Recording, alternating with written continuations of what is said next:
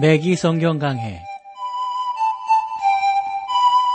Through the Bible 제공으로 창세기부터 요한계시록까지 강해한 매기 목사님의 강해 설교를 보내드리는 매기 성경 강해 오늘도 목동제일교회 김성근 목사님께서 말씀을 전해주시겠습니다. 애청자 여러분 안녕하셨습니까? 매기 성경 강해 자 오늘도 여러분들을 시부리서로 모시겠는데요. 오늘 시부리서 이제 2장 8절 말씀부터 보겠습니다. 만물을 그 발 아래 복종케 하셨느니라 하였으니 만물로 저에게 복종, 복종 케 하셨은즉 복종치 않는 것이 하나도 없으나 지금 우리가 만물이 아직 저에게 복종한 것을 보지 못하고 여러분 여기서 보시면은 만물을 그 발 아래 복종케 하셨느니라 여기서 발이라고 하는 건 누구의 발을 말할까요? 그렇죠? 사람의 발이 아니라 예수 그리스도의 발을 말합니다.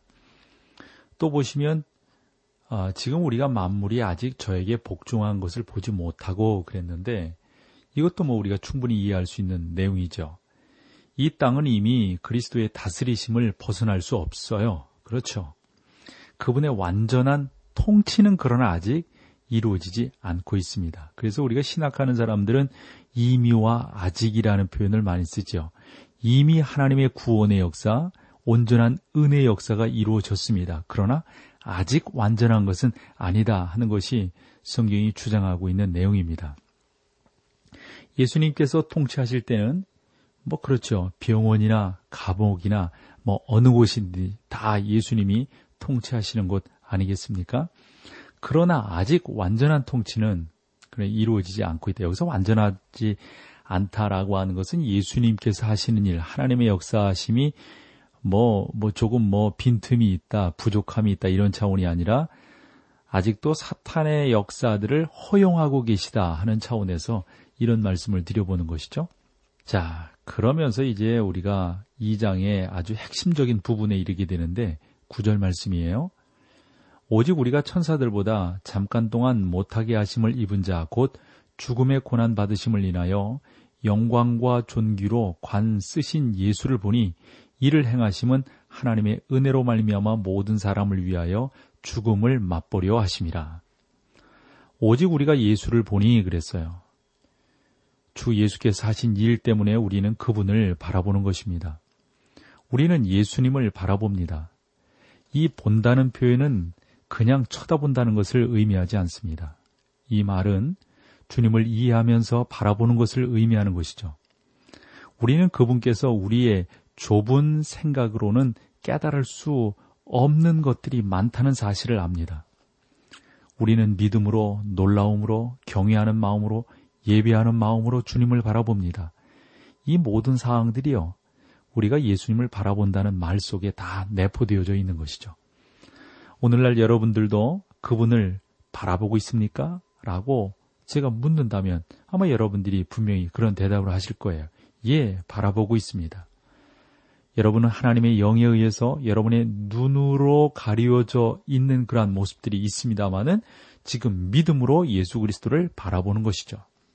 그렇습니다. 우리는 예수님을 봅니다. 여기서 예수님을 본다고 하는 말은 인간의 그 어떤 그 한계를 뛰어넘어서 예수 그리스도가 나의 구주라고 하는 사실을 믿는 것, 이것을 말합니다. 어, 마태복음 1장 21절에 보면 이름을 예수라 하라. 이는 그가 자기 백성을 저희 주에서 구원할 자이심이라 라는 말씀이 있는데요. 그렇습니다. 예수 그리스도, 그분이 우리의 구원자라고 하는 사실을 우리는 지금도 바라보고 있는 것입니다. 그런데 성경은 특별히 우리가 구절을 중요하다고 보고 있는데 구절을 보면 천사들보다 잠깐 동안 못하게 하심을 입은 이란 표현을 우리가 의미 있게 바라볼 수가 있습니다. 여기에서 강조점을 보면은 천사들보다 낮아지셨다라는 것이 아니라 잠깐이라는 표현을 우리가 조심해야 되는 것이죠.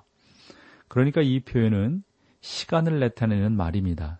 예를 들어서 땅 위에 계시는 동안만 천사들보다 낮아지셨다 하는 것입니다. 그래서 곧 죽음의 고난을 받으심을 인하여라는 표현이 의미가 있는 거죠. 오직 예수 그리스도만이 인간을 구속하실 수 있고 구원하실 수 있습니다. 십자가의 죽음만이 유일한 길입니다.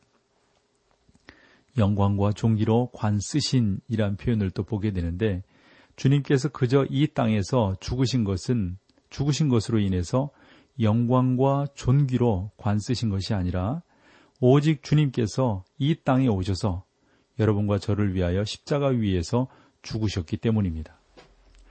영광 중에 계시는 한 사람이 있다는 사실을 거듭해서 성경은 강조하는데 그분이 바로 우리의 주가 되시는 예수 그리스도이신 것이죠. 또 그 구절에 보시면은 모든 사람을 위하여 죽음을 맛보려 하심이라 이 말씀은요 그분이 죽음의 고통이 무엇인지를 아주 철저하게 체험하셨다는 사실을 의미합니다. 그분은 죽음의 잔을 마치셨잖아요. 그 쓴 잔은 주님의 정말 그, 그 죽음이 아주 죽게 다가왔다고 하는 것을 우리 가운데 보여주는 상당히 형용적인 표현이에요. 그러면서 그 잔을 한 방울도 남김없이 마셨다. 왜요? 저와 여러분들을 위해서 아닌가요? 그렇죠. 그래서 나중에 보면 하나님의 은혜로 말미암아 그래요. 주님은 하나님의 은혜로 말미암아 그 잔을 마셨습니다. 즉 하나님께서는 오늘날 여러분과 저에게 은혜를 베푸시며 우리를 구원해 주시는 것이죠. 자, 이제 10절로 가 보실까요? 만물이 인하여 만물이 예, 말미암은 자에게는 많은 아들을 이끌어 영광에 들어가게 하신 이 일에 저희 구원의 주를 고난으로 말미암아 온전케 하심이 합당하도다. 예수님은 하나님께서 그분 안에서 무슨 일을 행하셨던 사람이 아닙니다. 예수님의 인생은 그가 종교적인 천재였다는 것을 함축하지 않습니다. 또한 그분이 어떤 주의를 위해 희생한 순교자였다는 것을 의미하지도 않습니다. 또 좋은 모범을 보이셨다는 것도 아닙니다. 여러분 그리스도의 비하는 지지난 시간인가요? 한 번 더 생각을 해보았는데 두 가지를 성취하셨다는 것 아닙니까? 첫째는 그리스도의 성품과 영광과 존귀를 가져다 주었다 하는 겁니다. 우리에게요. 그리고 두 번째로는 인간의 구원을 가능한 것으로 만들어 주셨다 하는 겁니다. 그리스도께서는 인성을 지니고 하늘에 올라가셨습니다. 그러므로 영광 가운데 계시는 유일한 인간일 뿐만 아니라 전에는 없었던 영광이 그 안에 있게 되는 놀라운 역사들을 우리가 경험하게 되는 겁니다. 해서고 10절을 보면 합당하도다 하는 표현을 쓰는 거예요. 합당하도다. 그것은 그분에게 마땅히 이러한 영광이 있다는 것이 합당한 일이다 하는 말씀이죠. 즉 많은 아들들을 이와 같이 영광에 들어가게 하시려는 그분의 목적과 성품에 조화되며 일치된다는 의미입니다. 만물이 인하여 만물이 말미암은 자에게는 합당하도다. 예수님께서는 모든 만물을 지으셨으며 그 만물들은 주님을 위한 것입니다. 왜 이 우주가 존재하는가의 이유는 예수께서 그것을 원하시기 때문이라고 어, 답해질 수 있습니다. 그것이 예수님의 뜻입니다. 그분의 뜻하심이 이 우주의 기원이기에 이 우주는 그리스도의 마음으로부터 생겨나게 된 것입니다. 그리고 그 10절에 보시면 많은 아들들을 이끌어 영광에 들어가게 하시는 일에 이것은 하나님의 목적이시죠. 하나님께서는 자기의 왕을 그의 거룩한 산 시온 위에 세우실 미래의 목표를 가지고 계신 거죠. 하나님은 그러한 계획을 가지고 움직이시지만 지금 당장은 자기의 이름을 위하여 백성들을 불러내십니다. 그러니까 많은 이들을 집으로 불러 영광에 이르게 하시는 거죠. 그것이 바로 우리는 구원이라고 볼 수가 있습니다. 해석고 10절을 보면 저는 구원의 주를 고난으로 말미암아 온전케 하심이 합당하다. 여기서 주라고 하는 것은 그냥 일반적인 우리가 생각하는 주님이란 표현보다도 대장, 작가, 창조자라는 뜻을, 그런 뜻을 지니고 있어요. 그러한 내용이 12장 2절에 또 한번 나오게 되는데 그때 좀 더 의미 있게 여러분들과 나눌 수 있으면 좋겠습니다. 또 하나 그 10절에 보시면은 고난으로 말미암아 온전케 하심이 그랬어요. 이것은 완성된 존재라는 의미에서 주님은 온전하시다 하는 겁니다. 여기서 온전이라는 그 헬라어가 트레이오라는 단어인데요. 목표를 향하여 나아가다, 완성하다라는 의미를 담고 있는 겁니다. 예수님은 고난으로 말미암아 온전해지셨습니다. 비록 그분은 하나님의 아들이요 친히 하나님 자신이시지만 그분의 완전한 생애가 우리를 구원한 것은 아닙니다. 또한 동정녀 탄생이 우리를 구원하지 못합니다. 사실상 그분의 교훈이나 기적 그리고 그분의 모범이 우리를 구원하지 못합니다. 우리에게 구원을 가져다 준 것은 십자가에서 죽음입니다. 그러니까 여기서 메기 목사님이 구원하지 못합니다, 못합니다라는 부정적 단어를 썼지만 그것이 예수 그리스도가 아니라는 것이죠. 진정한 구원자로서의 예수 그리스도는 십자가 사역을 통해서 이루신 겁니다. 그러니까 구원이라고 하는 것은 바로 십자가 그것을 더욱 강조하기 위해서 미기 목사님이 이러한 표현을 쓰고 있다고 봅니다. 예수님은 십자가에서 죽으심으로 완전하게 우리를 위한 구원을 이루셨어요. 만약 하나님께서 인간으로부터 초연하여서 이 멸망받은 세상을 위해 기껏해야 하늘로부터 성경책 던져주시면서 사람들을 향하여 아래와 같이 말씀하셨다라고 가정을 해보십시오. 이렇게 말해요. 너희가 이토록 큰 어려움에 빠져 있는 것은 참 안 됐구나. 여기에 성경책이 있으니 그대로 실천해 보기 바란다. 그럼 내가 구원해 주마. 근데 여러분 하나님은 그렇게 하지 않으신 거 아시죠? 하나님은 이 땅에 오셔서 친히 인성을 입으셨고요. 그분이 십자가 위에서 고통당하시고 죽으셨기 때문에 저는 그분을 기꺼이 신뢰하며 나아가는 겁니다. 여러분 그러니까 마음이 뜨거워지지 않아요? 이러한 은혜가 저와 여러분 가운데 있기를 소망합니다. 우리 여기서 찬송 함께 하시고 계속해서 말씀을 나누겠습니다.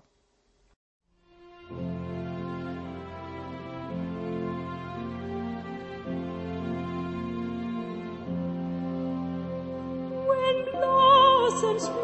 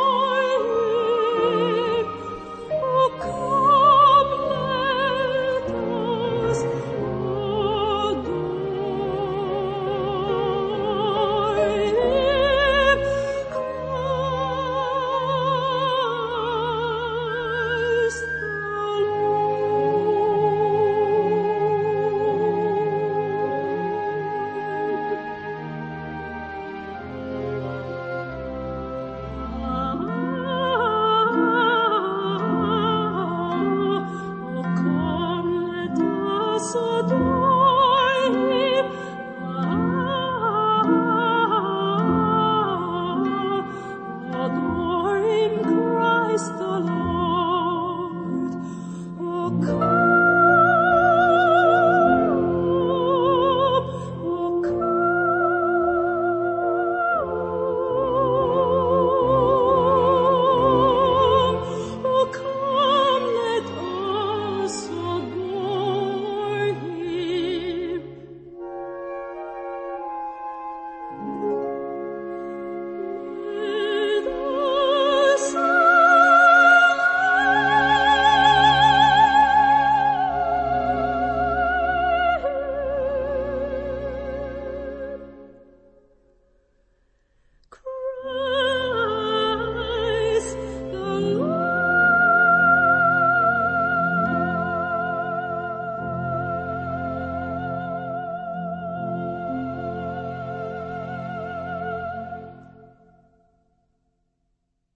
여러분께서는 지금 극동 방송에서 보내드리는 매기 성경 강해와 함께하고 계십니다.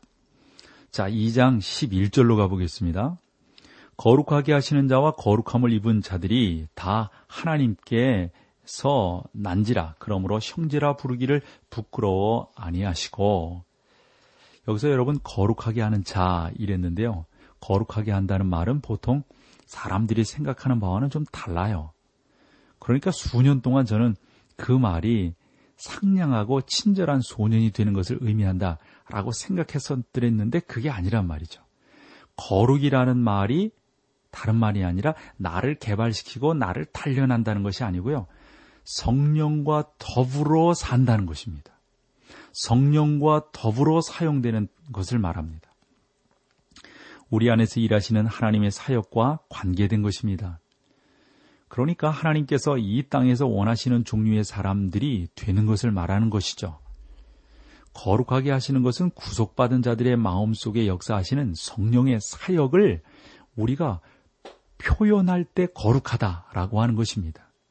내가 뭐 점잖고 말수, 말수 적고 뭐 앉는 태도가 좋고 뭐 이런다고 그래서 거룩한 것이 아니란 말이죠. 그러나 여러분 거룩이라는 말이 이 시브리서에서처럼 그리스도의 성품과 함께 사용될 때는 정결을 의미하지 않는다 하는 것을 또 여러분들이 기억을 하셔야 돼요. 그러므로 거룩은 우리가 그리스도 안에서 가지게 되는 조건이 아니라 위치입니다. 그리스도는 우리를 하나님께 인도하시기 위하여 불의한 자를 대신하시는 의로우신 분이십니다. 그분께서는 이제 우리를 하나님의 가족으로 인도하셨어요. 그러므로 형제라 부르시기를 부끄러워 아니하시고 하나님의 가족 안에서 주님은 우리를 형제라고 부르기를 부끄러워하지 아니하셨다 하는 겁니다. 물론 저는 그분을 감히 형제라고 부를 수 없습니다. 그러나 예수님께서는 우리를 하나님의 가족으로 인도하셨어요. 그렇게 인정하셨다고요. 그리스도는 많은 형제들 가운데 맏형이시며 가족의 머리가 되시는 분이심을 우리 시브리서는 우리에게 교훈해 주고 있죠. 어? 그가 우리의 형제라고 부르신다고 하는 것, 여러분 이건 보통 놀라운 사건이 아니죠. 그래서 성경에 보면 우리의 우리의 구원의 그 놀라운 사건을 이야기할 때 우리가 하나님을 아바 아버지라 부르게 된 것이 너무도 놀라운 구원의 사건임을 성경에 고백하고 있는 것을 보게 되지 않습니까? 그것이 바울이 로마서에서 고백한 내용이죠. 그렇습니다. 우리가 그분의 형제가 되었다고 하는 것, 이 또한 보통 일이 아닙니다. 놀라운 일이 아닐 수가 없습니다. 12절을 볼까요?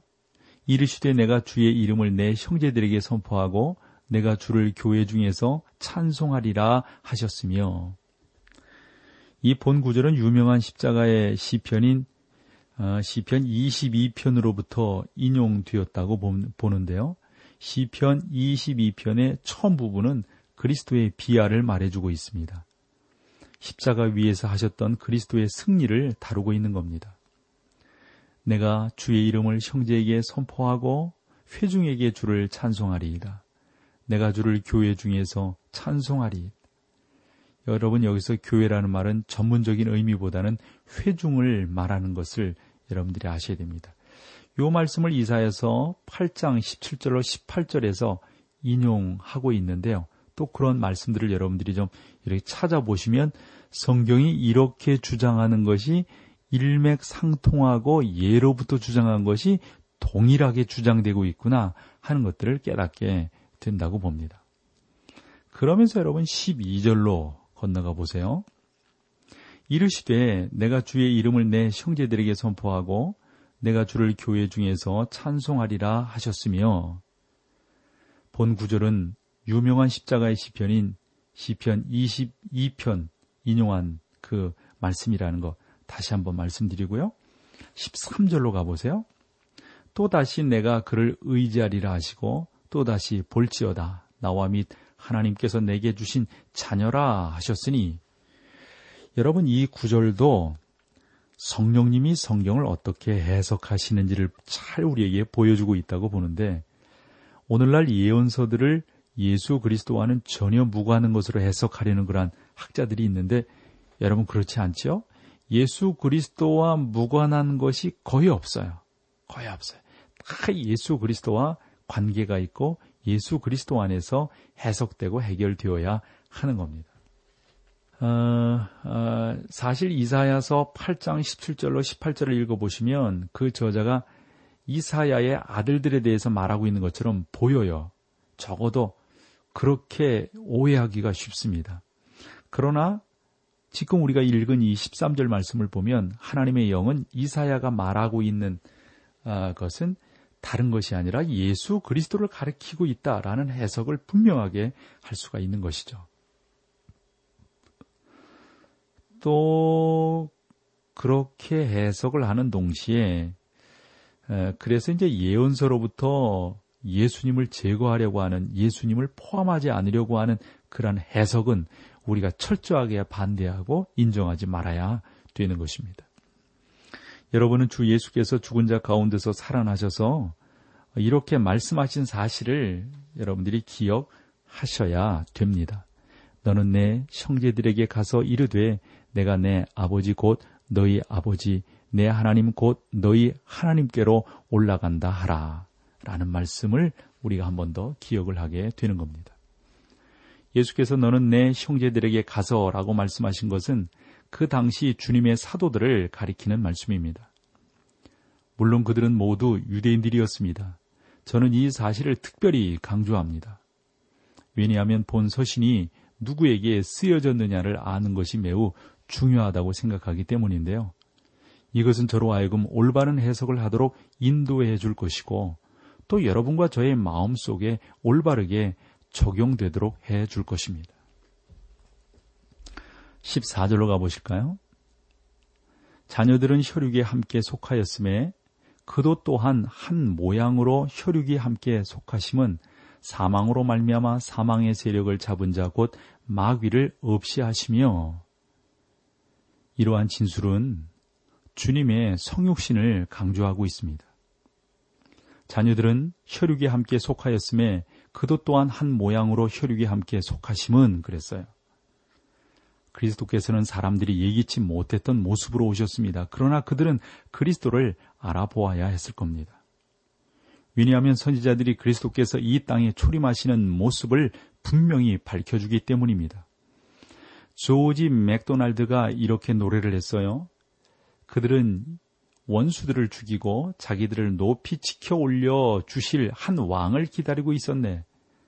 한 여인의 부르짖음 속에서 어린아기로 탄생하신 주님이시여 라고 말이죠. 우리는 혈과 육으로 되어 있기 때문에 주님께서도 친히 혈과 육을 입으셨던 것입니다. 주님은 여러분과 제가 이 세상에 태어난 것처럼 인간적인 모습으로 이 땅에 꼭 그렇게 오셔야만 하셨어요. 그래서 사망으로 말미암아 사망의 세력을 잡는 자 곧 마귀를 없이 하시며 이것은 여러분 예수 그리스도께서 이 땅에 태어나시기 위해서 오신 것이 아니라 죽기 위해 오셨음을 우리 가운데 가르쳐 주고 있습니다. 그분이 우리를 구원하신 것은 그분의 죽으심으로 말미암은 것이지 그분의 탄생이나 생애로 말미암은 것이 아닌 겁니다. 그분의 죽으심은 우리에게 구원을 주시고 영원한 영적인 죽음으로부터 벗어나게 해 주셨습니다. 그 다음 여러분 15절 한 절만 더 보고 오늘 마치죠. 또 죽기를 무서워함으로 일생에 매어 종노릇하는 모든 자들을 놓아주려 하심이니 여러분 제 의견으로는 슐러 잉글리시는 그의 저서 히브리 연구에서 이 15절을 아주 좋게 해석을 했어요. 어떻게 해석을 했냐면 하나님의 율법은 죄에 대한 죽음을 요구한다. 이렇게 말을 하면서 이 범죄한 영혼은 죽으리라. 죄의 삯은 사망이라. 이것은 사단은 인간의 죄에 대해서 어, 저기 나름대로 어떠한 일들을 할 수 없다 하는 것이죠. 오직 주 예수 그리스도만이 모든 죄값을 친히 담당하시고 이끌어내실 수 있는 오직 유일한 분임을 이 슐러 잉글리시는 그의 저서에서 분명하게 아, 주장하고 있음을 보게 됩니다. 이러한 이유로 죄인인 모든 사람들은 사망을 두려워하며 죄 때문에 사망의 종노릇을 하며 사단에 섬기게 되는 그러한 모든 것에서 해방되는 동시에 주님이 승리하신 것처럼 우리도 죽음을 이기고 우리도 사탄의 권세를 이기고 우리도 저 하늘나라의 자녀로서 놀라운 은혜 가운데 들어가게 된다고 하는 사실을 우리가 깨닫게 되는 줄로 믿습니다. 그와 같은 은혜가 저와 여러분 가운데 함께 하기를 소망합니다. 오늘 여기까지 하겠습니다. 함께 해주셔서 고맙습니다. 매기 성경 강해 지금까지 Through the Bible 제공으로 창세기부터 요한계시록까지 강해한 매기 목사님의 강해 설교를 목동제일교회 김성근 목사님께서 전해주셨습니다. 이 시간 방송 들으시고 청취 소감을 보내주신 분께는 나침반 출판사에서 신앙서적을 보내드립니다. 청취 소감을 남겨주실 분들은 극동방송 홈페이지에 매기 성경 강해로 들어오셔서 사연을 남겨주시거나 문자로 참여하실 분들은 한 통에 50원의 유료 문자 샵 1069, 샵 1069번으로 보내주시기 바랍니다. 매기 성경 강해 오늘 순서를 마칩니다.